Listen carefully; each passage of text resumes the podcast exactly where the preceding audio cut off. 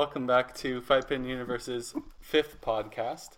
Um, we have the usuals here, Dexter Wiseman, Tim Wiseman, Adam Weber, and we have a special guest keeping the Ontario theme going of Mitch Davies, two thousand seventeen Regina Classic champion and the two thousand eighteen Club Tour champion at N E B S Fun World. Um, just to start things off, I'm going to just start up with manufacturers again. Um, last podcast, we had Jeff Young on, and he had talked about he's designing some bowling balls and stuff like that. So my question to you guys is, um, do you feel that there's more room for uh, more ball manufacturers than what we already have? If Jeff Young would be the third one, would there be more room for uh, more manufacturers bring in competition, maybe drive bowling ball prices down? To go along with that, do you think manufacturers would maybe even start contracting like an Adam Weber for Epco to promote Starlines in videos and stuff like that to help promote the sale of them? What are your guys' thoughts? I think there's always room for more manufacturers for sure, as long as they're starting to come out with, you know, new ideas all the time. And I think that's the great thing with Jeff is Jeff seems to have endless ideas based on the conversations I had with him at T P C. As long as there's room and as long as there's, you know, new ideas coming out, I I can't see how it would ever be a bad thing. I think having more manufacturers would force people to be more innovative, you know, maybe push the technology a little bit forward, because that's something we've really missed for a long time, forever. Yeah. Uh, you know what? To be honest with you, I I think there's a couple more sp- spots open, I think. Epco kind of has the uh, the monopoly of it, you really think about it. Softroll has a piece of it, but I think there's a lot more we, that somebody else can offer. I, I, I think, honestly, if you look at bowling balls, I mean, going back six, seven years, retail was going for fifty-five dollars a ball for a Paramount. Now it's one hundred dollars. So, you know, with with Bufa being the only Canadian real distributor, I mean, you have some local ones. You have All-Star out there and helps out with that kind of stuff. But really, there isn't a whole lot to uh, drive that market down. And, you, and honestly, we've noticed sales go down from it, right? I mean, people don't want, they're they're more tempted to maybe buy a pair of shoes out of the lot because they're cheaper than a pair of a set of bowling balls, or a second set, I guess. The second set, the big one. When it comes to, say, promoting the game, promoting the balls and whatnot, a couple of years ago, actually, we had our Open Provincials. Raya Mohammed had Softroll actually like in his haircut, in his hair. So, I mean, for the most part, they don't really have a promotion, or they don't have people out there promoting their their product. I mean, you won't hear, say, Adam, you know, promoting the Starline and promoting it all the time. He just does that because he likes Starlines. Starline doesn't pay him. Epco doesn't pay him. I mean, why don't companies go to certain of the top players and try to get them to promote that ball, promote that product, promote the shoes? I mean, we know we see it on the shoe side of ten-pin, but I mean, in Canada, it's just, we were talking. I know, Carrie, you said that last time. Was it was just such a small market base compared to the States? But I mean, what is stopping it from being over here in Canada, right? I guess the the, uh, the thing is, is like the small ball market. Epco doesn't really step in on the ten pin ten pin side of it at all, right? It it is all no. the small ball market. So if we can start, you know, putting some more companies in, and maybe flood the market a little bit with with different companies that are producing similar balls or, or better balls than what Epco's been doing, maybe it'll actually force everybody to actually start doing some promotion or sponsorship programs, which is something, again, we, we, we've never had. And we have tried and pushed different companies to try to do stuff, and they just they have no interest. So maybe maybe by having new producers come out, maybe, maybe that's the time that, uh, that they actually start promoting their stuff. No offense, but does any of our distributors or our ball manufacturers, other than maybe Softroll, no Mitch Davies, Adam Weber, Carrie Kreitz, Dexter Wiseman? None of them do. And do do they? Do you think they care? No. Absolutely, they don't care at all, because Epco and those ones, they they got the market. They're gonna they, they'll still get the sales no matter what. At the end of the day, you go talk to somebody from maybe from Bufa and stuff like that. They might know a couple of people, but they don't know the length of who to talk to or who who's the top of what. Because at the end of the day, they're still selling balls, right? Well. Yeah, I agree with you in a sense there, Tim. But, I mean, say you're Adam or myself or whatever, I'll be known really well on the east side, right? I'll be really known pretty much across southern Ontario, where Adam would be known really, really well in Alberta, central Alberta. For sure. You got a lot, you got a lot of marketplace there. If you can grab, like, say, a whole province trying to gra- trying to gain all your stuff, I mean, that could be beneficial. But I do hear what you're saying. Either way, they're going to get our money, right? And I push mm-hmm. Softroll. I mean, I'll be honest with you. When it comes to Phipps and his products, he makes really good products. He already had that established marketplace. He's already going to get our money. He's just coming out with different colors and, and different balls just to show something different for the youth and maybe just his standard customers. Yeah. Yeah.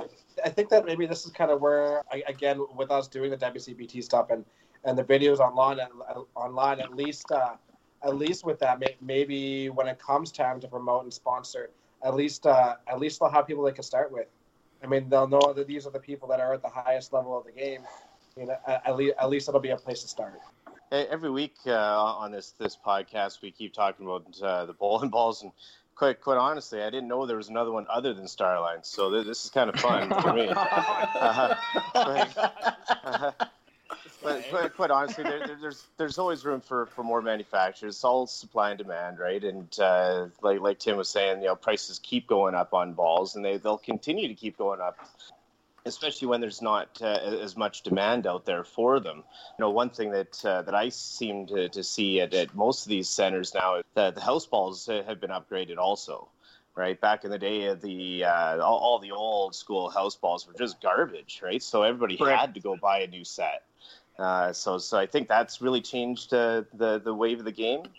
And uh, yeah, the the promotion. Right? I've I've never seen any of these manufacturers at any of these big events, right? Uh, they they could very easily be promoting the, the Western Canadian yeah, tour in, in itself. And where are they? Nowhere to be seen, right? So I, I definitely think there's always room for growth. So in Ontario, um, at our Open Provincials every year, uh, Steve Phipps comes out and he has a he has a setup, a shop per se. And he'll have, like, say, fifteen balls on display, and then he sells them at a standard price, and it's usually seventy-five dollars a ball, one hundred fifty percent, and he'll engrave them right there and then for you. And he does that at the year-end for Masters as well. Uh, I don't know if he still does it or not anymore, but he did it when it was at Sherwood, and the Open Provincials every year he'd go to that. But, yeah, exactly, where you're out west, where's your basis on that? Where's your where's your connection? Where's someone going out there and showing at that center? Because I know damn well that people would go out there and buy a new set of bowling balls when they're when they're frustrated or bowling bad or whatever. They're going to go buy a new set. Well, yeah, yeah that's uh, something even Regina has done. They've done like a mystery box where they'll they'll have old stock. They'll bring it out in a box and they'll sell it for a hundred bucks. And sure enough, people buy the the mystery boxes. They don't even care what's inside. They just buy the box, right? So.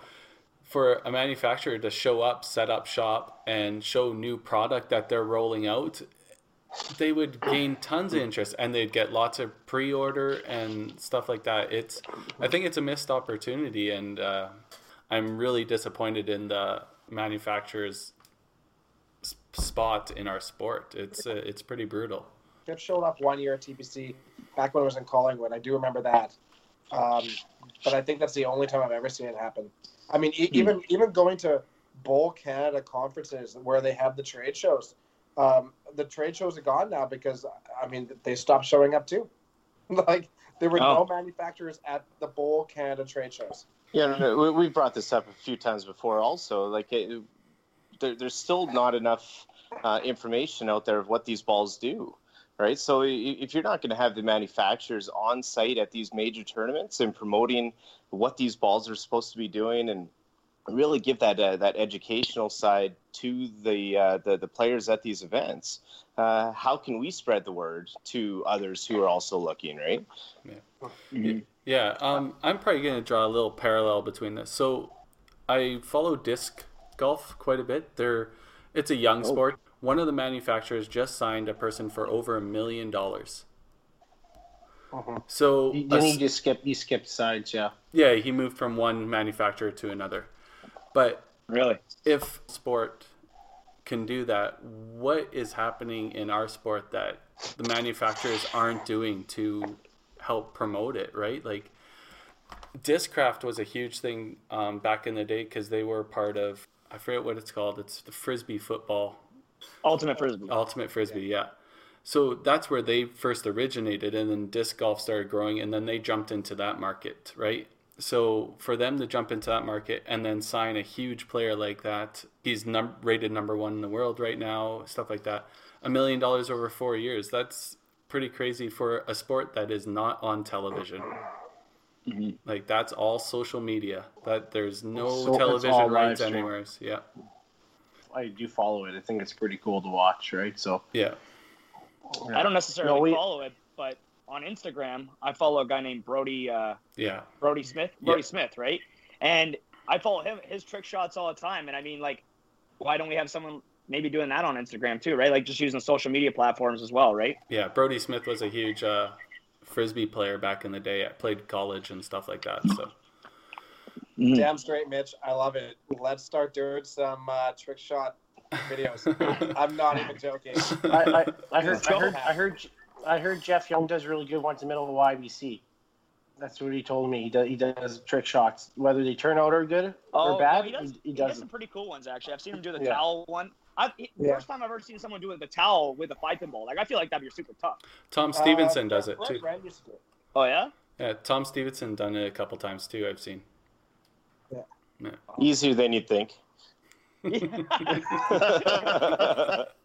Yeah. For a guy who could throw a strike standing on his head, I'm sorry. We uh we when I've been down to conferences, I actually actually had a chance to talk to Dexter a little bit and and Storm and those guys, and I, I'll be honest with you, with with Dexter and Shu, uh, it doesn't uh, it, they didn't give two they didn't care about us by any means. Uh, we talked about the Canadian game, talked about maybe what we're doing with the sport and how we're progressing it, and they, they didn't even bat an eye, to be honest with you, because. Yeah, we we've had the the problems with the shoes, and you know how people go their own shoes now, and yeah. and they they're they're they're not worried about us. No, they're such a small market base, right? I yeah. mean, like when it comes down to it, like so you were saying last podcast too, Tim, and I, and I follow it, guys. I, I listen every yeah. time it comes out on Thursday. I'm there. I'm listening to it right away. Um, Tim, you were saying about the shoes being sold out of a out of your bowling alley. I yeah. actually drive about forty-five minutes from my house is the Niagara Falls Buffalo border, mm-hmm. and uh, we have they have a bowling store over there called the National Bowling Store, and I go buy my Dexter tanks there that they have in massive supply at just a little tiny house. It's just a little tiny house that they have. the The floor itself is a bowling lane. It gets bowling lanes all over the whole floor, and you walk in, and uh, you buy shoes, you try them on right there. Like I don't know about the bowling alley, but I know at my bowling alleys, I've always had to order the shoes, and then if the size is wrong, I have to send it back and get new ones and everything like that. But yeah, the, the the price is ridiculous, and it's just it's just crazy because, you know, the bowling or the manufacturer has to make their money. You know mm-hmm. that there's a U S A Canadian dollar exchange. You know, Bufa or used to be bowling sales had to make their money, and then you know the bowling alley. It's a business. You have to make a you have to make a profit as well. So you got like four people there, or four like three people for sure, and and then your Canadian exchange having to make money. And yeah. so it just gets so diluted where you're paying three, four hundred dollars for shoes. For my tanks, I pay a hundred bucks. Yeah. You know, and it's crazy. That's dirty. It's crazy. Yeah, it makes no sense. Yeah, the pri- pricing's crazy, and uh, I I know a lot of people end up purchasing their shoes on you know eBay or uh, yeah. any of those sites uh, just because yeah, pricing up in Canada is ridiculous. And like you said, you got to go through so many middlemen. That, uh, yeah, if you can get it direct from the source and save yourself, you know, forty, fifty percent, you have to. There, there is another distributor that uh, out of, well, Washington, but uh, and they have a they have a drop shipping system worked out in in Vancouver where they ship everything that's going up in Canada orders on one pallet through to Vancouver, and they pay the delivery and the duty and all that stuff uh, on that, and then. And then we have to pay for the shipment from there out. They've given Canadian bowling alleys a pretty decent discount if you can get in and talk to them about it. But it's uh, it's just a, a little bit more complicated to get into, I guess. We just we just need a, an, another distributor somewhere, whether it be Vancouver or somewhere else, Western Canada, mm-hmm. something. I mean, we do have Shelby for bowling balls, but I mean, I don't know. We need something for shoes. We have nothing for shoes. Yeah, I think I think what's really going to drive it is if, like, Jeff gets this bowling ball thing going on, and then I'd hate to say it, even somebody out west starts something and help drive um, attention back to the manufacturers. And it, it'll keep prices down low, keep them competitive, and maybe you get maybe the small guys that start this up become a part of the sport and really show that the manufacturers can be a part of it and promote it as well, right? Instead of just, I, I doubt they're making lots of money off of this. I really do. But they've mm-hmm. laid back since the, you can buy a set of bowling balls that lasts you lifetime. Like, as we know, Adam Weber throws the same star lines he's thrown forever. And it sucks because it, you're not going to make money on a renewable product if it's not renewable, right? So I understand the manufacturer's um, problem, but there's got to be a workaround. There has to be. I think what we need to do is we need to find a bowling ball that's way better than all the rest and deteriorates.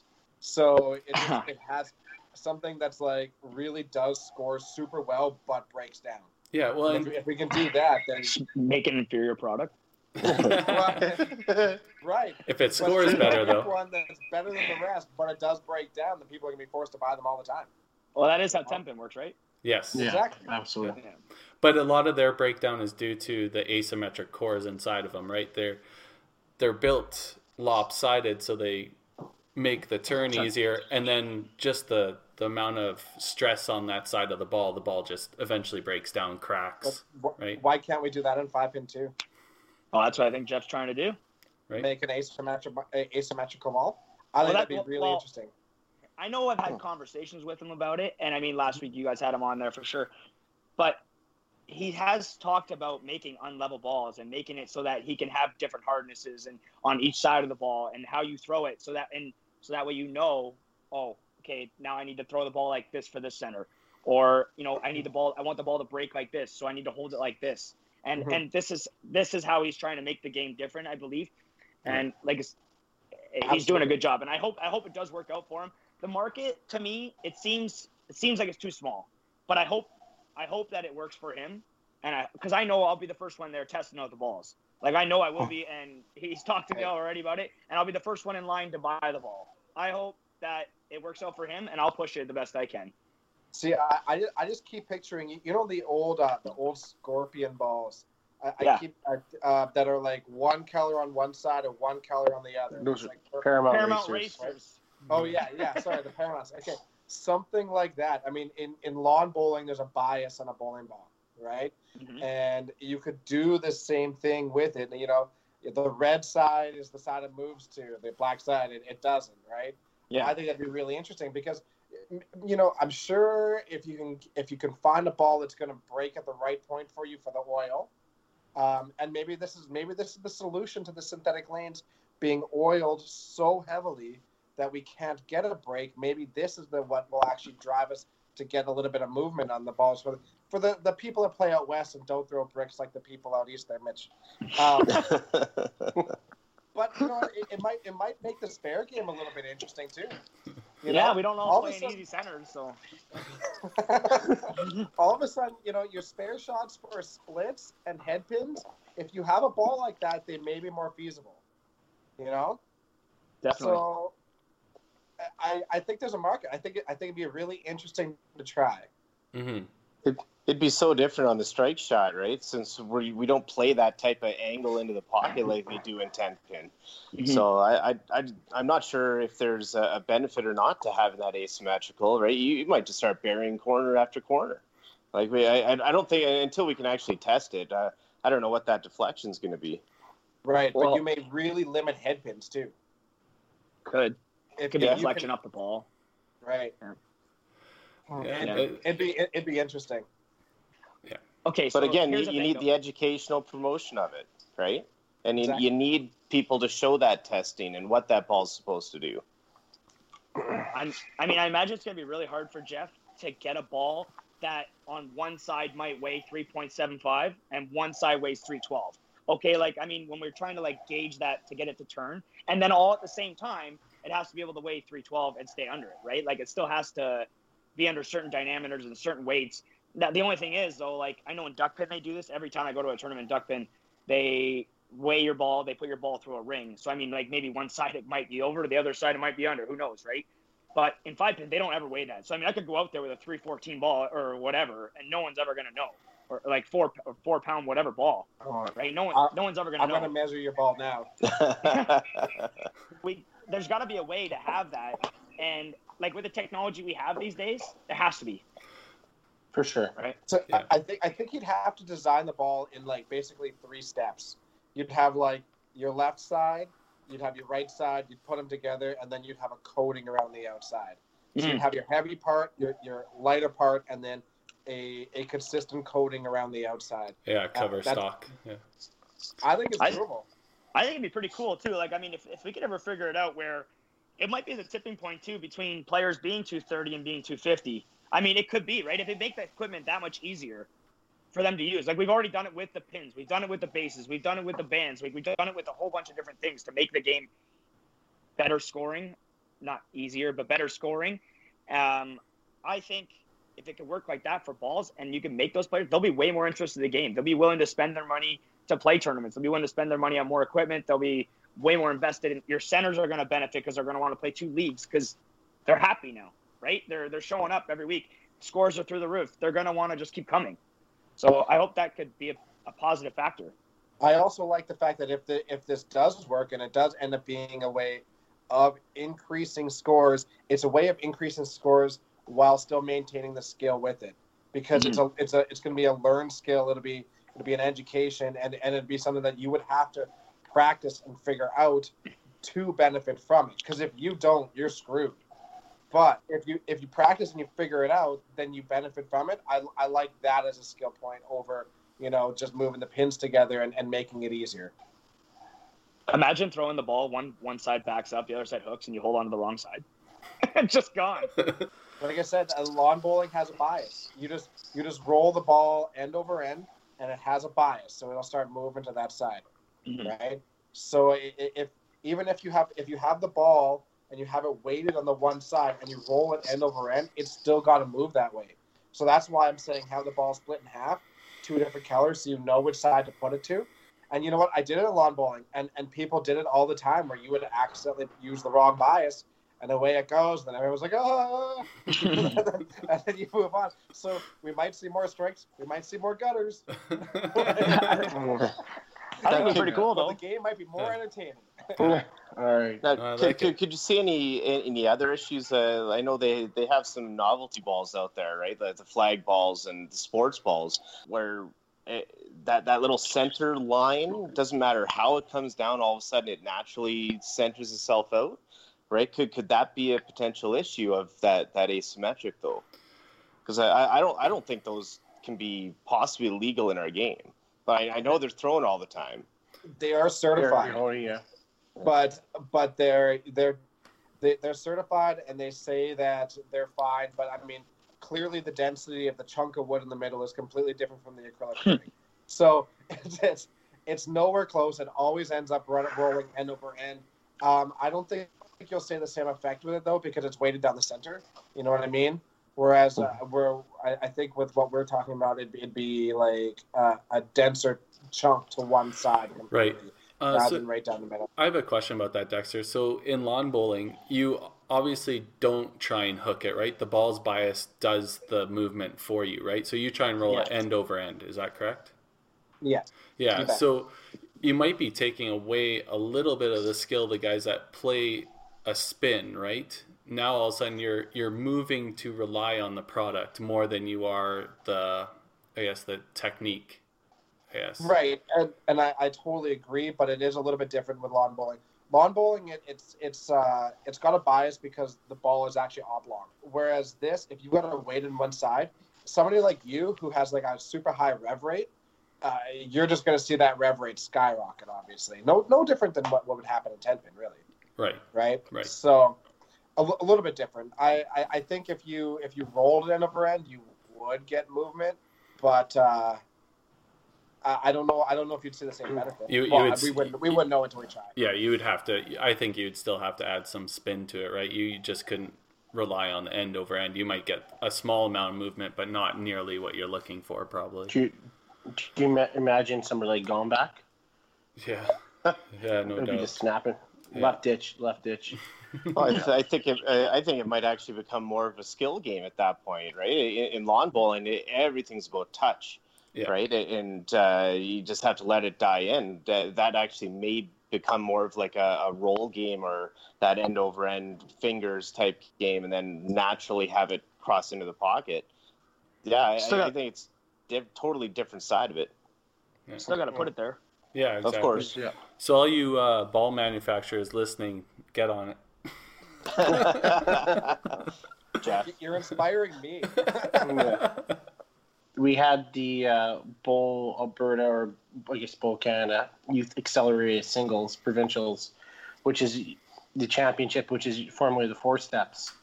I guess they had pretty good numbers out in Alberta. We had, for us, we had like I think sixty-five or sixty something for the Bantams.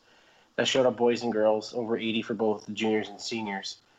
Just want to know how you guys feel. Like, I'm impartial on this thing, but how do you guys feel about doing accelerated singles and not going through the zone round? You can just sign up and go and get it over with. There is like, it's, you're in a field of like sixty people, right? And you're forty, right? How do you guys feel about it? So I actually got some insight on this, Tim. Um, mm-hmm. I know some of the parents that had children in some of the different divisions. Right. I think the accelerated thing is a great idea because they still get to play for teams after, right? If they don't right. play the single. The only downside I heard is all these different groups were playing in different centers. So you had Bantams playing in one center, juniors playing in another, seniors playing in another. The juniors were oh. still playing six games. Am I not wrong? Bantams were too, yeah. Uh, the Bantams got pretty tired, I heard. Yeah, that I, that's something that should have been looked at. I, I feel from my point of view, you're you have a Bantam that's usually playing two games, maybe three if they're if they're really good. The six games, that's a killer in one day. That's a lot of games for a kid that probably plays with two hands. Some play with one. Like that's that's a lot of bowling, and I I did hear some insight that that, that wasn't a good part of it, but they enjoyed how many people were there, and the competitive side of it. They really enjoyed that. It was just way too much for such a young group. The uh, the numbers the, the numbers that we have, uh, I believe that have tried out, if you take the zones out in Alberta and you figure out how many people played the zone level, and then now how many people played accelerated, there's more. So in that aspect, it, it, it is a bonus, right? I just, it, yeah, it just, I, I guess it's a different feel, right? I haven't actually haven't watched it, so I haven't seen the feel, right? It's, I, I think it's probably just no different than a regular qualifying, right? And then they go into a step ladder, right? I guess it, it is, there is a bonus to it. I mean, yeah, you can, you know, if you're going to make it or not, and you can just play your singles, right? But I mean, it's any, I guess it's no, no different any given day, right? I, I think the, the six games is a lot for the Bantams, for sure. But that being said, I think, at the end of the day, you're still trying to find the person that's going to compete the best at Nationals, mm-hmm. right? And at Nationals, that's what do they do. They play at least six games a day. Six games. Uh, is it is it six nine six still? They changed it all together now. They, they did, but there's I mean, there's still, there's trios. Still, there's a everything now. Yeah, but they still play like eighteen games. In- mm-hmm. Yeah. So it was never six consecutive games though. Right, there was always a break in between. Well, yeah, three right. games, three games, yeah. But uh, well, I you know I never competed at Nationals as a single. I don't. It, it would usually go in blocks, right? Yeah, there's buys and uh, like they, they, there's also the, the step ladder involved in this also, right? So, so it's, it's, it's quite quite maybe. possible you you could play eight games if you're third place qualifier, right? But you could play nine because yeah, it was a double knockout from for the top right, player. Right. Oh, so even but yeah, nine nine games as a as a eight year old, nine year old. Yeah, I don't think you're getting the best player out of that. I think you're getting a person that didn't fatigue. I think. But back yeah. to nutrition talk, yeah. Mitch. Uh, when when you lost to Derek at Nationals, um, how many games did you guys play in a day? I think, honestly, it's like eleven years ago, man. um, I don't and really usually care. It was just worth a shot. uh, no, I don't. I don't remember. I think. I think we played seven. I think you played twenty-one games, and you played seven each day. It was like Masters. Okay. I'm pretty sure that's how it. But we did take breaks every day. I remember that we had lunches at Bonnie Doon uh, every day. Yeah, and yeah, and this okay. was their this was their first try at it, from my understanding as well, right? So, oh, second try. Yeah, this is the second year.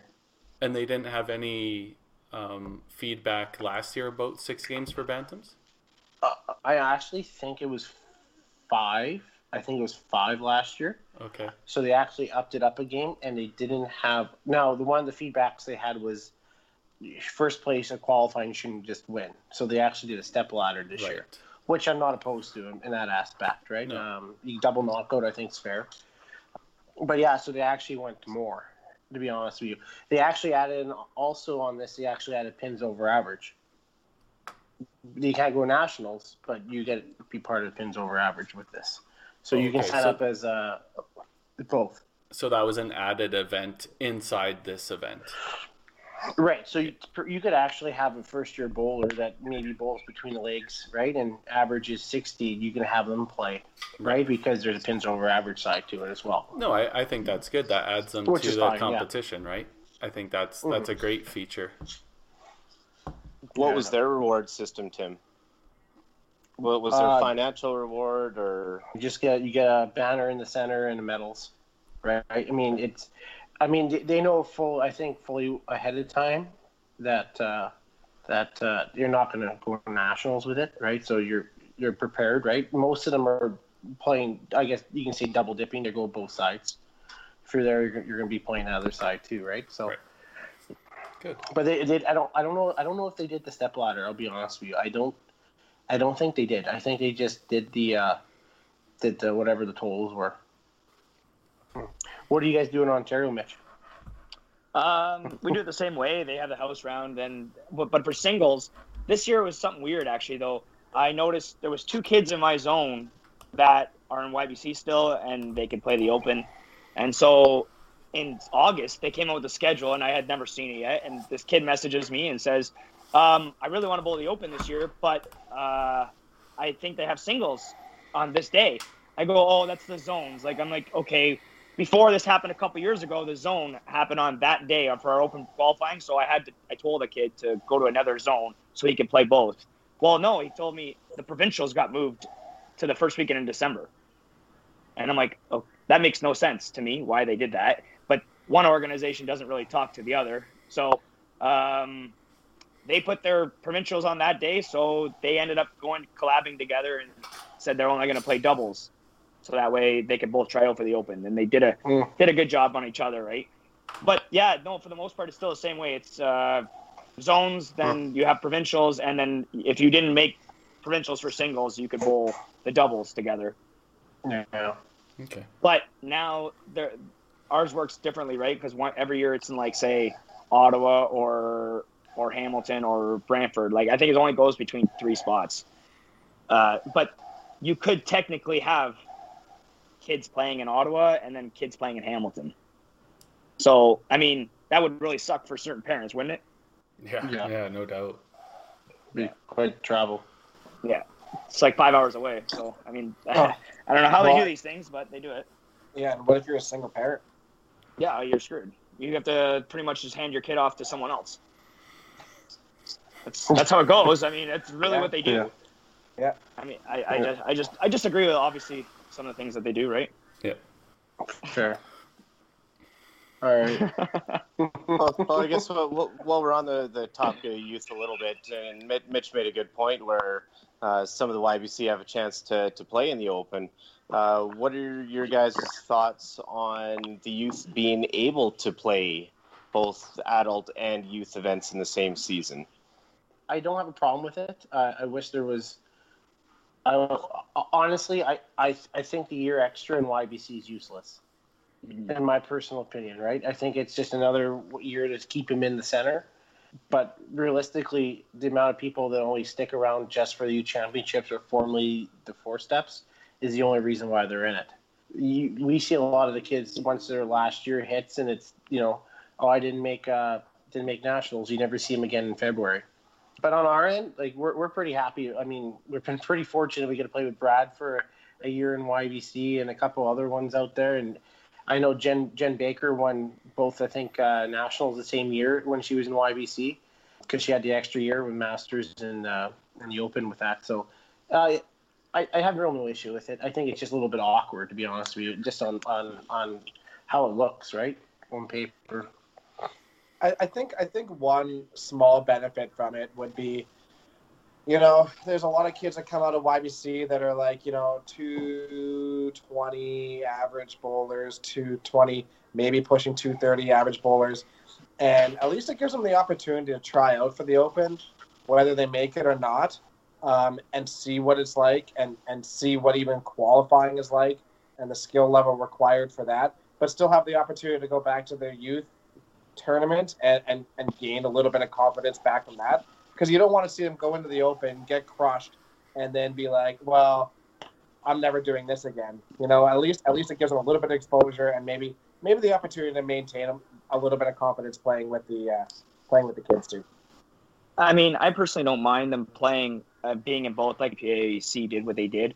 And, I mean, there was one girl uh, last year that she was – she's still in Y B C, or she was still in Y B C. She came from Ottawa, and I don't know how school is your way, like as far as Alberta, like if they're moving away for school all the time, or if they're staying in Edmonton, or if they're staying in Calgary or whatnot for the most part.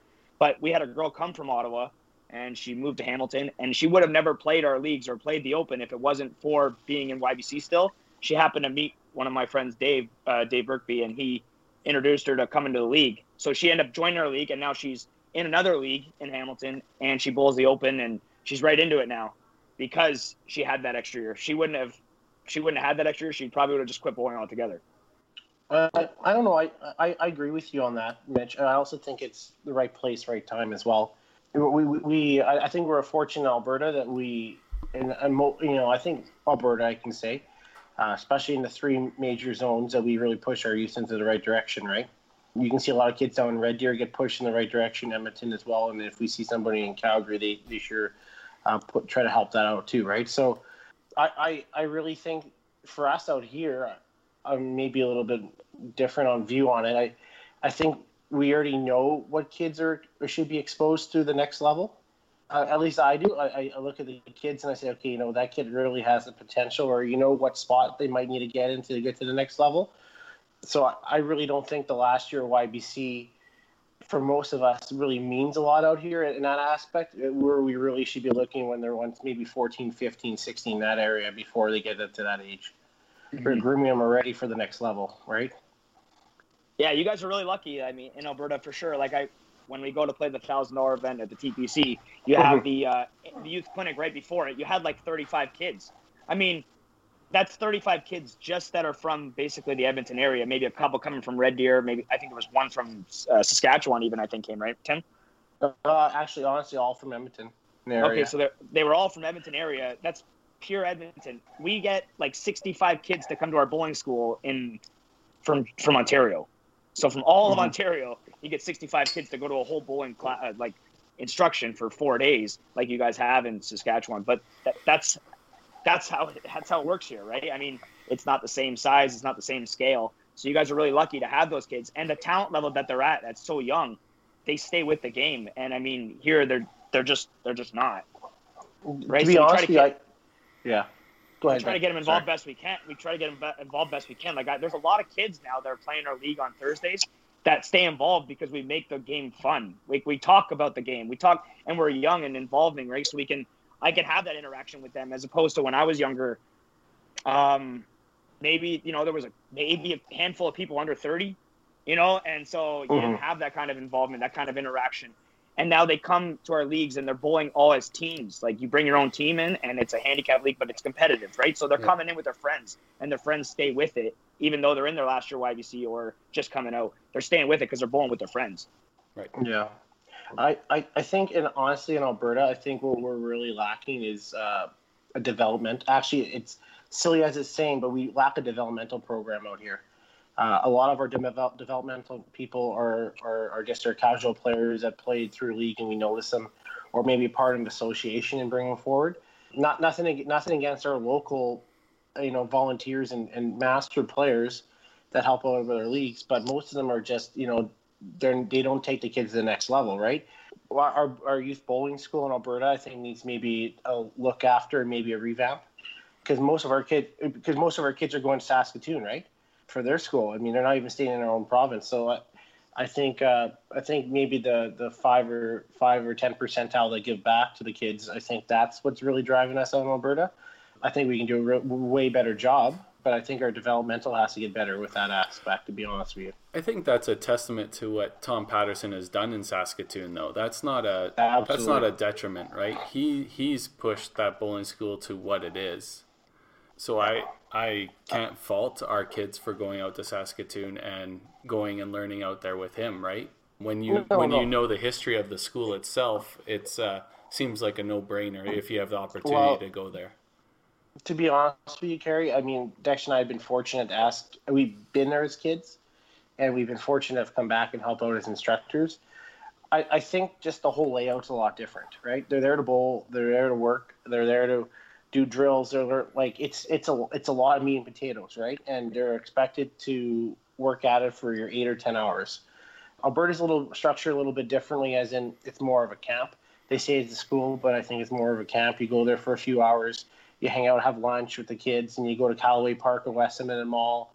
You, and nothing against the the the other players, uh, the other coaches that go out there, but there is no, you know, there is no Geno's that have been out there, or you know, Lynn Howells or or stuff like that. It's just your average community coach out there, and I don't think they have anything to, to push the, the bowlers to the next level, and, and, like Tom does. Yeah, so to, I guess, um, build on that, where where is the invites from this school to the players that are should be doing this there, stuff?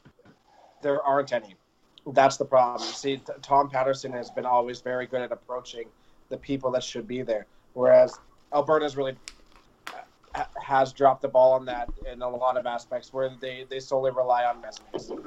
Yeah, people right. it, it, hand in resumes, it's all, it's, they want to do it. Resumes, yeah. Yeah, see, they, I they, I still have no clue when this when this whole thing happens, right? Like, and not to say I should be invited to this stuff, but I've been around the game a long time, and I have never seen an invite from any bowling schools, no nothing. So I I just feel like, and maybe I should be more on the ball and trying to find this information out and trying to lend a hand at all this stuff. But it'd be nice to know when this stuff is going on. Where's the newsletters? Where's the where's this all this information? It's it's hard to find if you're not if you're not geared well, to look for it, right? To to be honest with you, we just get we just get a pamphlet in the mail, at, right? And for for you guys out there, you're not going to be refreshing the Bowl Alberta website every day to look for this new updated information, right? No. Right? Let's be honest with it, right? Um, and, and there's the lack of social media. There's nothing on there, right? So a lot of our stuff out here, if we want to pass information across, we we promote it on social media, not through uh, not through the, the snail mail channels, right? Well, it's more word of mouth than anything. For right? sure, yeah. Yeah. I honestly, I, I've been part of the Y B C program now since I was eight, and I can't even tell you when this information comes out, right? There's no step because you know, you know when open comes, you know December is going to be the, the entry forms. You know when this is coming on, this is com- there's nothing set at all on our proprietors associations like that, right? It's whenever they get to have a chance to get around to it, and I think there has to be some deadlines for these things and a little bit better promotion. But maybe uh, that's all, yeah. of, all of us talking about doing like, you know, our. Uh, instructional videos and stuff that we eventually want to get to. Maybe maybe that school is, I mean, that school or a Saskatchewan school or whatever, um, maybe maybe that's our our go-to. Maybe that's our opportunity. Is that one of those places with the kids there, and we can discuss things with them too, because that would be beneficial for the kids, it would be beneficial for the sport, it would be beneficial for the school and us to do the videos there. So maybe maybe that's something the W C B T wants to, you know, or sorry, W C B T or Five Pin Universe or whoever yeah. wants to, uh, you know, maybe maybe help out with if the opportunity is ever there.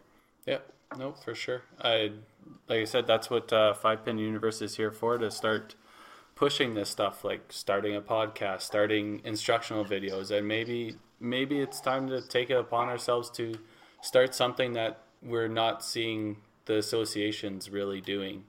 It it so, needs to be. It needs to be brought to the forefront, and it's it's hard to see other sports moving forward, and our sport has been stagnant. So it's pretty sad. I, I guess I guess for everybody looking to listen to our podcast, which surprisingly I believe there's more than I thought there was. Maybe maybe you know direct message Carrie at, at Five Pin Universe or something like that with some ideas. Yeah. Right. So how we can move this forward. or or maybe maybe we start our own five pin universe bowling school. Sherwood Park has a nice spot. Yeah. I heard the lanes are free. Yeah. That, yeah, after, well, they're free after Mike Herbert puts his money in, so we're good. Yeah, yeah. It's He's pretty candy like too. It'll make it fourteen dollars a day. Make it easy for all the kids. Yeah. Pretty candy. Yeah. A dark horse for your W C B T winner this year. A dark horse, like championship winner or player of the year. Championship. Oh, that's a good question. Let's go both. So yeah, so no let let's. I'll start it off here. I think uh, I know that obviously Adam has a very good start here at the player of the year for sure, for sure. But if I had to go a dark horse for the player of the, or player of the year, I, I got to go with my buddy Greg DeGrazia. I think he could definitely go off at any moment. That, he had a lot of talent when he was a lot younger. I mean, he's still there for sure. He could play at any given moment, and when he gets it going, he gets it going. But I'd take him for player of the year. And my dark horse to win the whole thing, W C B T championship, I got to go with my stallion, the little horsey, Michael Wist. Yeah, Michael. Yeah, that's a good one. Yeah, I love the way out, he yeah. plays a match play. When he plays a match play, man, he bears down. You know, like qualifying, you see him, and he, yeah, you see him in qualifying. He's a little bit all over the place sometimes, but he, he gets the job done there for the most part. But when he gets into match play, man, he's tough. He's lights out, like locked in. To be honest with you, I actually haven't looked at the stats because I'm saying, man, I'm not even close. Why am I looking at that graph? I already know where Adam is. I know where I know where Mitch is. Yeah. Uh, you, you definitely took my dark horse for, for the Tour Championship. I, I I think Mike is as good as anybody in match play. Huh. He just has to get there, number one, and uh, I he, he's well on his way. For I, I'd say my dark horse for the Tour Championship, uh, I I pick Mark Miller. Oh, that's a good one. See, I was going there too. Yeah, he, that's, he's yeah. he, he's he's just so good once he gets into those matches. He he's already on the bubble to, to make the probably the projected you know tour cut. Yeah. Mm-hmm. Uh, year over year, it's usually about one twenty. I think he's about one twenty, one thirty, something in that range. So uh, if he sneaks in, he's, he's always going to be tough. And uh, I'd say for player of the year, and uh, not to boost his ego, but uh, no, honestly, I think Dex is playing as good as anybody right now. Oh, for so, sure. He's, uh, I don't know, he, he's he's a top three, top five player in Canada, in my opinion. And, I got one uh, point. And, and he's already got a win, right? So. Yes, you did. You got one point. One point. Terry, Terry, do you have the do you have the top twelve by chance? On yeah, your... I, I do. So uh, Adam Weber, Bradley Tiggott, yeah. Dexter, oh. Lonnie Akers, Gary Barrett, mm. Matt Harms, Aaron Arndt, Mark Miller, Brett Hendrickson, Dwayne Gilardi, Taylor McCaw, Tyler and Mitch, uh, Tyler Tickett and Mitch Davies tied for twelfth. G- Gary's a guy that I can I can see doing it too, uh, hmm. get, for for sure. Um, as long as he stays in the right headspace, that guy mm-hmm. throws strikes for days. Yeah, um, he, he's he's got one of the biggest strike zones I've ever seen, and I think it's because he throws those little light dinky balls that just deflect so damn much, and he just doesn't seem to punch. Uh, I I see just so many so many cracker strikes with him. So if he gets rolling, and considering the fact that he plays in Heritage on a regular basis, I think that's that's a benefit for him too. So I would um, I would pick him as my dark horse for the Tour Championship for sure. Okay, I, I got I got a couple here. Okay. Sorry, Timmy. Can I just say yeah. one thing here before? Yeah, before for I don't sure. sound like a so I don't sound like a total idiot here. Carrie, Greg DeGrazia is one number below me and Tyler, correct? No. Am I, am I that wrong? Uh, Greg DeGrazia is tied for twenty-sixth. It's gonna be a big comeback. It's yeah. Gonna be a big comeback. Player of the year. Player of the year is a little scary, but. Do you know? Uh, To be honest, okay, so I'm actually going off the board too, I think, right? Um, I, I think I, I player of the year, I think, honestly, it's already pretty much there's there's four four to eight guys that have a chance for that, right? So um, for me, speaking uh, squeaking in the top twelve, I, I think there's two people I think got to look at depending on the next two events. One's a real dark horse, I think, just if at all, and honestly, it's all because it depends on what he plays, is Shelby. Shelby mm. plays well at Heritage, right? If he plays well at Heritage, he gets in the top twelve. I think he's he can be pretty dynamite on on the, his own center, right? Shelby always plays well there. You watch him in the Mitsubishi, you watch him in the main event there. Yeah. He always plays really well there. And it's unfortunate because he plays well at the park. And if he played that, I think would have been okay. And I think, honestly, you see how she plays in the rest of the two events. I think Jen Baker. I think you put, you put Jen in front of the lights. But I, I think she I think she has a really good chance of winning that. So those are my two. Hey, uh, Dex, you didn't mention a player of the year. I'll pick Mitch. Without playing the first, I'll, without playing the first event, I'll pick Mitch. I want to get back to Shelby. Uh, this this is not something I should openly admit, but out of everybody I play, he's he's one person that intimidates me bowling, and I don't know whether it's just it, it's his demeanor. Like yeah, he's, he's so damn focused, he doesn't say a damn word to anybody. He just sits there and stares straight ahead, and then, and throws nothing but strikes. I don't know. I love the guy, but like he's in, he's in, he's intimidating on the lanes. Yeah, I think it's a smile. I, you know what? Uh, Shelby has a lot of background in other professional sports, right? So, absolutely. Um, golf being the main one, I think it puts a lot of. Uh, he has a little bit extra going on, right? So, my dark horse for getting into the Tour Championship is going to be Victor Faubert. Mm. I he's probably yeah. not playing Regina, but he plays well in Red Deer. If he gets in. I think Tour Championship is well within his sights. He's a pretty pretty tough match play player. And so player of the year, dark horse. I'm going to go with Lonnie Akers. He plays pretty good that's, in Regina. That's yeah. a good one for sure. And especially off that high he's just got right now too. Like yeah. he's going to be playing amazing. Watch come Regina. He's like I got it back now. He's going to he's going to go off. How did it work for Dex? That I was just going to say. He's guaranteed one point. You know what? I'm going to go back there and change my pick, too. I'm going to say, Greg, I, I love you, but no, you got to go. Dwayne Gilardi. You know, that uh, Winnipeg players, they don't always get enough respect, and I got to give them that, too, for sure. But they, Dwayne, throwing that four fifty, just going lights out all day on Sunday, qualifies for one of the hardest tournaments there is in Canada. I mean, he... He can play. He can play, yeah. man. For a guy who picked up the game like six years ago. It, it, it's still pretty crazy. I mean, and he's got a younger brother that's pro- that might even be better than he is. But, I mean, we're not going to talk about that online, right? So, no. yeah, but Dwayne can play. I mean, if he gets hot at Regina, too, just the strike shot he was throwing at T P C was crazy. Yeah. Mm-hmm. He gets that roll in the junk on it. It just carries. Mm-hmm. Yeah. So, so Those are my two for sure, but I, I can't see. Wist, he gets into match play, man. He he lights out. Yeah, I got I got him twice. Oh uh, yeah, you got lucky the last time. Yeah, yeah my ball true. return got it too. Yeah, yeah. Band-aid. That's a band-aid. No, I'm I'm actually really interested on your on you guys all your guys' picks. Uh, what about uh, with Regina coming up? Um, how do you guys feel about the, the change they made in tr- uh, the trios a couple of years ago? Did you guys like the change, or did you would you rather just uh, the old? Did you like prefer the other one? So I like I like the addition to the like adding, uh, I guess you call it like a high roller event. They it's more money.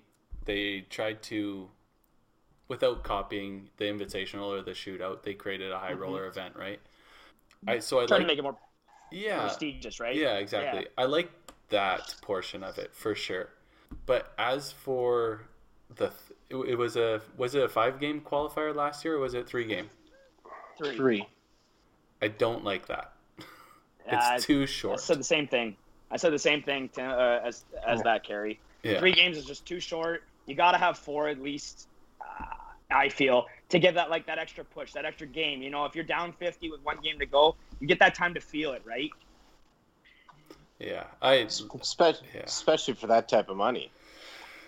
Mm-hmm. Yeah, it's a it's a lot of money to put down and risk it in three games. And there's something to be said if the the great players will come through and show up, right? But there's a lot of great players there that sometimes struggle a little bit, and maybe they don't put their money in next year because, right? I think you're going to deter players faster by shortening the the event than by extending it, right? I can't remember the exact time frame of it, but I don't feel like it was too late we were finishing anyways. And, I mean, if we could just just look at what T P C did there by adding the ladies in, right? It didn't really take time away. It, it added a little – sorry, it, sorry, it didn't really add too much time. A little bit, but not much. But at the end of the day, it kept us in the center. I mean, the center was a little bit more profitable on that day because there was a little, yeah. there was more people in it.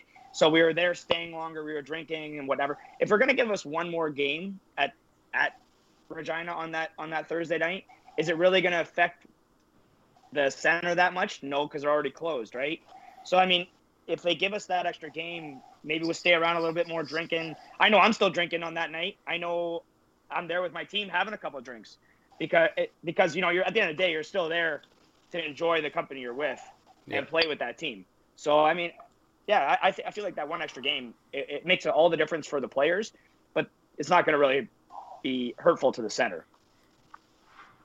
Agreed. That's just my opinion. But I do like the, the the match play basis. I think that is a fun format to have as a team because it's not it's not around a lot. You know, I mean, they got in the, the T P C as the doubles, and they have it at Red or uh, Red Deer for yeah. the Bakers, which I'm not a huge fan of for the for the playdowns for Red Deer, just because. Huh. I mean, by that time you're done. You know, I mean, you're you're done. Yeah, it's twenty games, right? Yeah, yeah. And you got the breaks and whatever there too, because the the scoring system how it works. Yeah. But yeah, for the most part, I do like that challenge though of having the match play portion. Yeah. How much was it again? Sorry guys, I wasn't there for it last year. How much was it? Two fifty each. No. Okay. I thought it was two hundred each. I thought. Uh, okay, it could be two hundred. Well, in that in how, that range. How much was? How much was the win, though? How much was the win? Well, it's one hundred percent payout there. I know that. Uh, I, could, I couldn't tell you how much it was. I, I want to say offhand it was seven hundred each. Okay. That's yeah. what I want to say offhand. I, I can't be totally sure about that, but I want to say that was what it was. Did they fail it? No. Was no. it full? No. fourteen, I think. That's I think that's the thing. Has it ever has it ever been full while they had the triples at this high roller event? No. No. Yeah, see, and I mean, they were full year after year after year. When it was just the four games, you come out there, you have a good time, and it was only sixty bucks. Yeah. Right, and he still had, and he still had this, the early league too, right? Yeah. So they, the center didn't have to push their league back at all, right? Yeah. So I, I mean, I don't, I don't know. Yeah, and I think they still had the they had a steak supper that the Regina Five Pin ran at the restaurant above for years. Yeah. When it was that was fun. The sixty dollars. Always supported it, yeah. Yeah, and yeah, I think that was fun. I think the first year of the the high roller event they had it that year, and then last year they didn't have it. And I maybe it's because everybody was already downstairs getting ready for the three player event, right? Yeah, yeah. Mm-hmm. That's fair. Yeah, mm-hmm. That was absolutely it. Um, you know, on, honestly, it, it's not nothing against any event. I'm kind of getting tired of Bakers, right? You know, it's right. You know, uh, it's it's quick, it's easy, it's easy to manage. Um, but what other formats out there, if you had a cho- chance to change over to Bakers, um, would you guys go to? I mean, you're not even a doubles event or something different altogether. Is there another format out there? Uh, before we hit the formats, yeah. do you think there's a need to change? Although all those Bakers events fill. Oh, no, you're right. Yeah. For sure you are. You're, no, you're right. And I still have, like, I still have fun, but it sometimes right. it's kind of a drag, right? Yeah. So what you, format you would enough. you to replace it, right? Oh, I heck no! I don't know what I don't know. I'm no, no, I guys if there's yeah, a, no, I'm yeah. I'm agreeing with your question. I just I just wanted yeah. to clarify that there's no need to because the events fill. So, well, yeah, mm-hmm. I, I guess like I, I'm biased. I know our doubles runs a long night, but it, it's double the double the amount of people, right? I mean, Regina could fill that too, right? That's instead of sixty, sixty-four players, you have one hundred twenty-eight bowlers there, right? And and then you're looking at fifteen hundred each for first. Right, the well, money's there, but it's a lot longer night. I mean, it is a lot longer night, and I mean the center looks to make more profitable, looks to make it more profitable too. Yeah.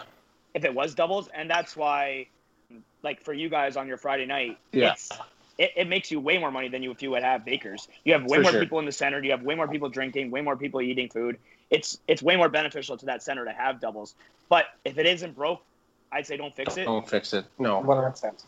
Right, I mean, Bakers fills up every year, and every year there's like two teams on the waiting list at Regina because they did they just messed up and they didn't get their team in, and or or they're there and they're like, oh, I wasn't planning on coming, but they end up being there, and there's like so many people there anyways, drinking and yes. having food and whatever.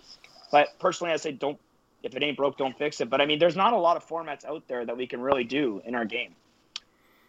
I mean, you could have like a you could do it. They could do a four man down the line, no tap if you wanted to, four games or five games. But I mean, personally, I like I just like the Baker's format the most. You have that integrated system of everybody bowling all as one, and you're just relying on that person at that one moment in time on that five bagger, six bagger, seven bagger, and it just makes it that much more fun when you're as a team and you do it all at once. And it adds a little sure. bit of strategy to it too. Oh, one hundred percent. I right, love so. that strategy. I love that. You you picked in ten, you're gone. Okay? yeah. yeah, exactly. yeah. With, uh, I, I don't know, this, this past weekend, I don't know if anybody was watching any of the darts or heard any of the darts, uh, but there was, like, farting, yeah. right, with uh, Gary Anderson. And yeah. instantly, once that ended up coming up, I, I, I could only picture Gene Zeebarth yes. in the pit. Basically doing the exact same thing at Open Provincials. And uh, I, I guess one one topic I, I'd like to bring up is uh, maybe some of the mind games that we've come across over the years. Or do we use the mind games uh, against other people? Um, do, do, do any work anymore? I, I'll bring up one. Uh, I do believe it was Mitch Davies. Where were we? We were, uh, I think it was in B C in Surrey. Cut me off at Cloverdale, I think it was. No, oh, that, that was gold. That was Golden Mile. That was Golden Mile no, during no, the Open. No, oh.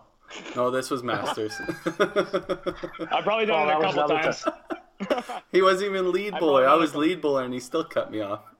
Probably. To be, to be honest, yeah. Ian McRitchie does the same. Did the same thing to us when we were in Sudbury, right? And, and at that point, honestly, it's like just go bowl. It doesn't bother me. Just you might as well go ahead and do what you got to do, right?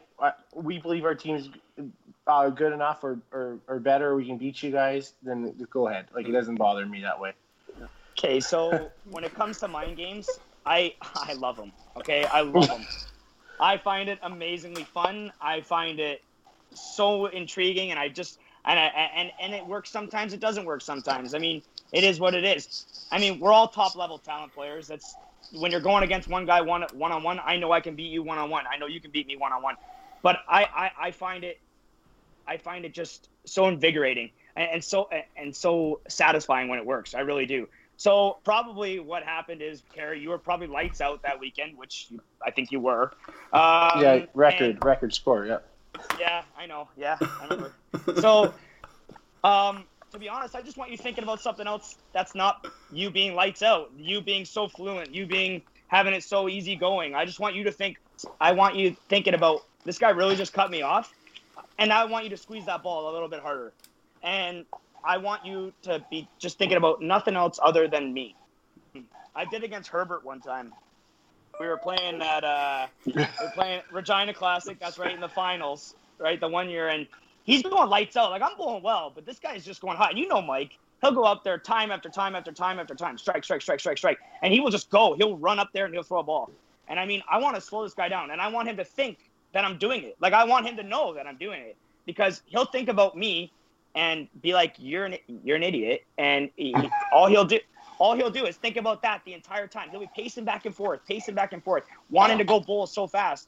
But I'll just sit there for ten minutes and not a care in the world. And then I'll go up. I'll go up, and, I, and I'm still going to try my best, and I've got to not think about that too. That's the hardest part about a mind game, okay? Mm-hmm. The hardest part about a mind game is not worrying about what you just did to somebody else. Just stay in the game and stay focused as best you can. And then if it doesn't work, it doesn't work. If it did work, it did work. I mean, it's not always going to work. Some, I love when guys say, though, that it got me going. It got me going. It's like, you really think you needed the extra incentive in the finals for ten grand? That, uh, oh, it got me going? Yeah. Like, you know, you know what I mean? When people say that, you, you did that and I got me going and I, and I just wanted to beat you so bad. It's like, no, you wanted to be able to say that. That's it. At the end of the day, you beat me and now you want to say that because it makes you feel satisfied. That, so...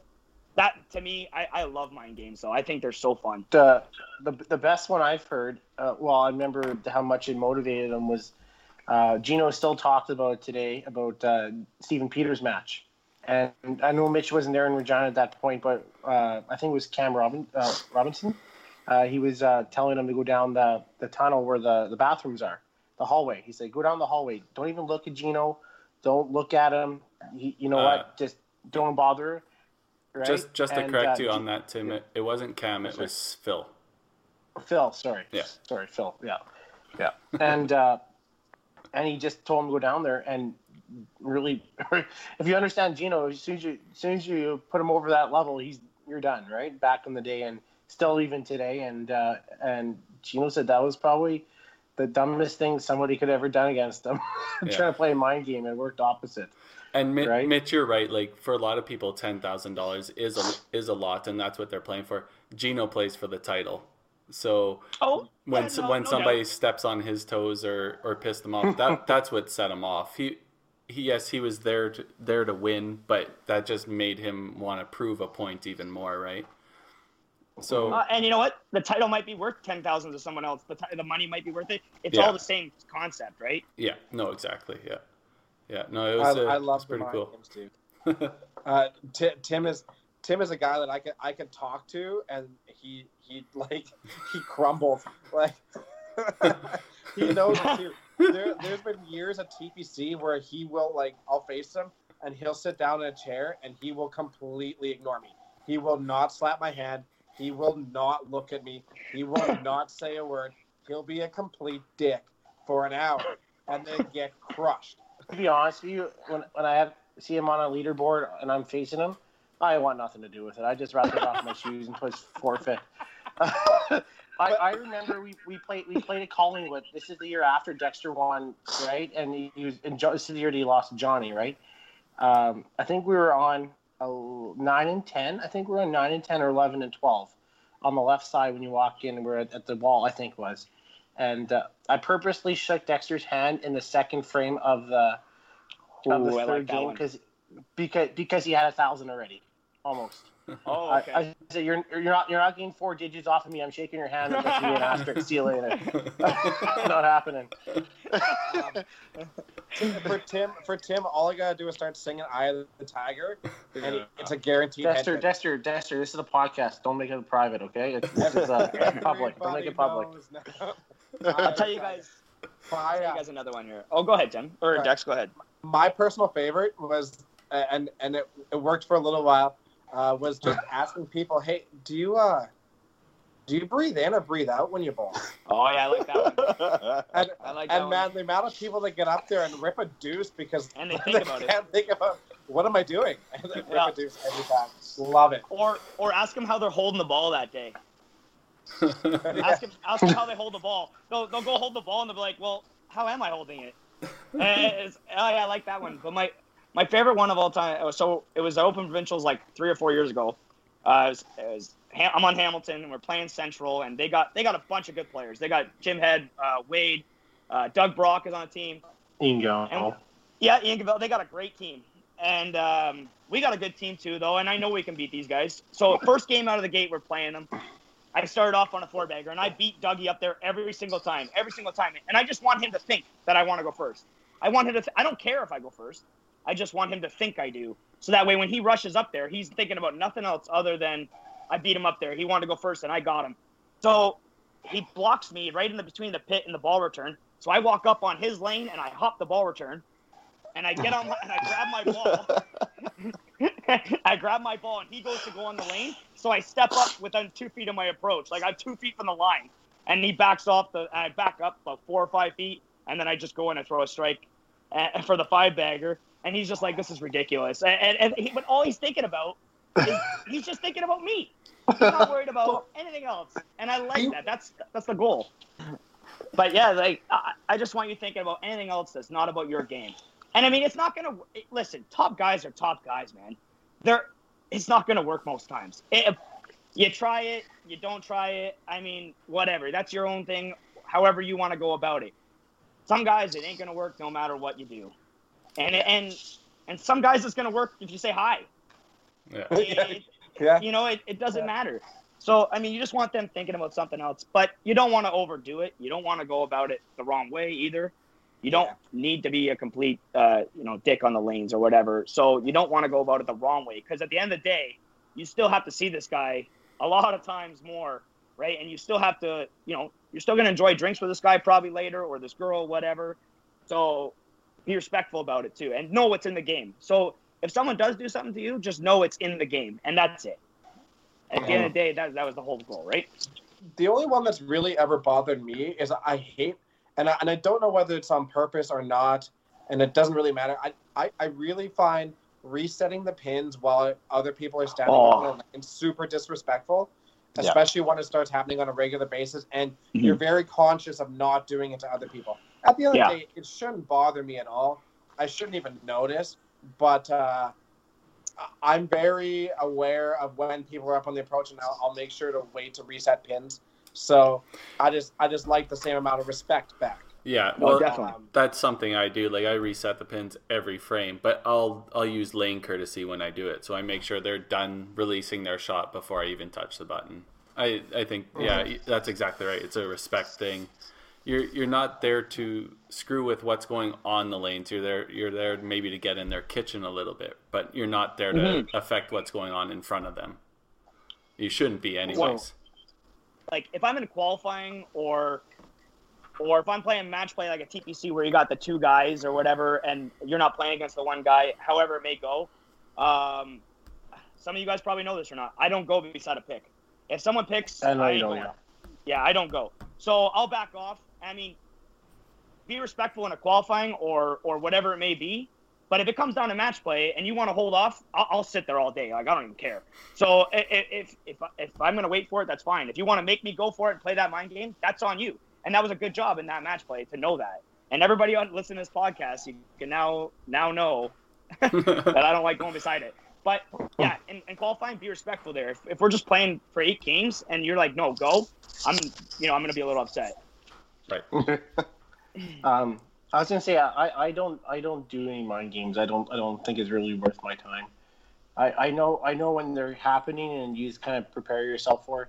Um, I don't even know if Carrie and Dex really or or Adam really do any mind games either. I don't think Adam does either, right? We just we kind of have our superstitions, or I rub my nose sometimes if I hope something happens, right? Or stuff like that, but that's not mind games. That's just your own mind game there. Just in league mm-hmm. bowling, Tim, when I walk up beside you while you're on the other lane. He crumbles every time. Do you know, to be honest, do you, to be honest with you, you're talking about resets? Long story short, we have two guys in this podcast right now who played our team, and every time it was my middle, my backswing, their team was losing. They kept on pushing the reset button. It's not a fun league. It's a championship caliber league where I need a win. And these two guys are pushing the resets in my bill on my backswing. Yeah, it was rude. The, the best the hypocritical. Best hypocritical. When we yeah. don't push the button. When we don't push the button, and Tim, yeah. Tim's lost. For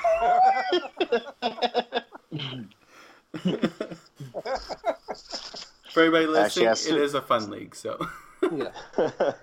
Yeah, speaking speaking of some of those resets, uh, especially those uh, those centers around that uh, that have that delay uh, on the mm-hmm. resets, and then yeah. you know mm-hmm. people start using that to their advantage. And I still remember down in uh, it was either Medicine Hat or Lethbridge, and uh, I was playing in Calgary at that point, and uh, the the central coach, uh, I'll, I'll leave nameless, definitely got under the skin of a few of our players.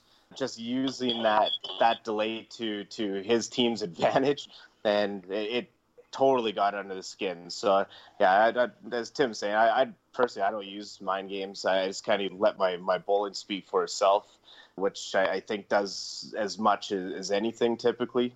But I, I love watching mind games. I I can see him from a mile away. I laugh at people trying them against me. Playing against Mitch, uh, it, it, it's so much fun. I I don't think Mitch. Tr- tries to do mind games. I think he subconsciously just does them anyways, right? So, but I know he's not doing them with uh, with a bad intent, right? He he again he he keeps it within the game, right? And uh, the the the goal of the game is to win your match, right? And if you can do it respectfully without uh, you know causing a lot of damage, uh, I, I think mind games are that that semi intimidation. It's no different than coming off the lane absolutely pumped. That's right. It, it, it's the exact same thing, right? You're just trying to take that other person off their game uh, just for a second, right? If you're going up against a guy who's got a triple and you really need him to, to, to give you an opening and he throws that other one and you're staring down as he's walking, staring at you, right? That That's enough. He's already in your kitchen, right? Yeah. You're, he, so everybody's exposed to those mind games.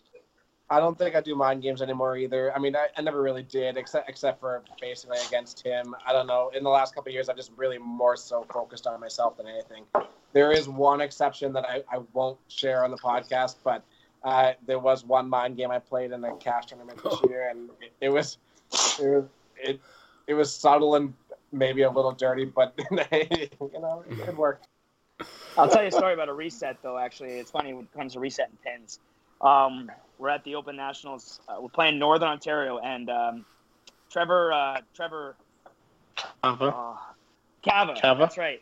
Yeah. Okay. So we're playing, we're playing him, and he's up one player in front of me, and he's on a triple. And this, you know, he gets fired up. He he gets fired up. Well, the reset, the reset buttons at Nebs are side by side on the other side of the screen, and I didn't look on the other side of the screen.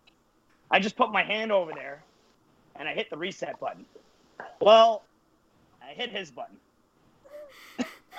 while he while he was throwing. Needless to say, he didn't throw a ball for about eight minutes. Okay, like he was rattled. He was beyond rattled. We were down by about fifty or sixty with two frames left to go, and we actually came back and won the game. And he opened both nine ten. Oh my God, man! And that was totally unintentional. Like that was not supposed to be that way. And I felt bad, but you know what comes across as like, you're like, you did that on purpose. I'm like, I swear to God, I didn't. But it, it, it worked. Uh, but yeah, they ended up coming back and beating us in the playdowns. So who knows? Karma. Karma. That was a total accident, though. But yeah, that, that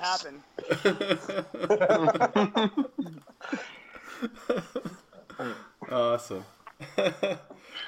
All right, guys.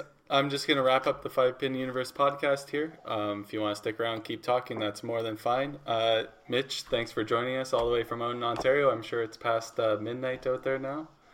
Yeah, I'm on nights, though, so it's all good. Oh, it works perfect. All right, thanks, guys. Yeah.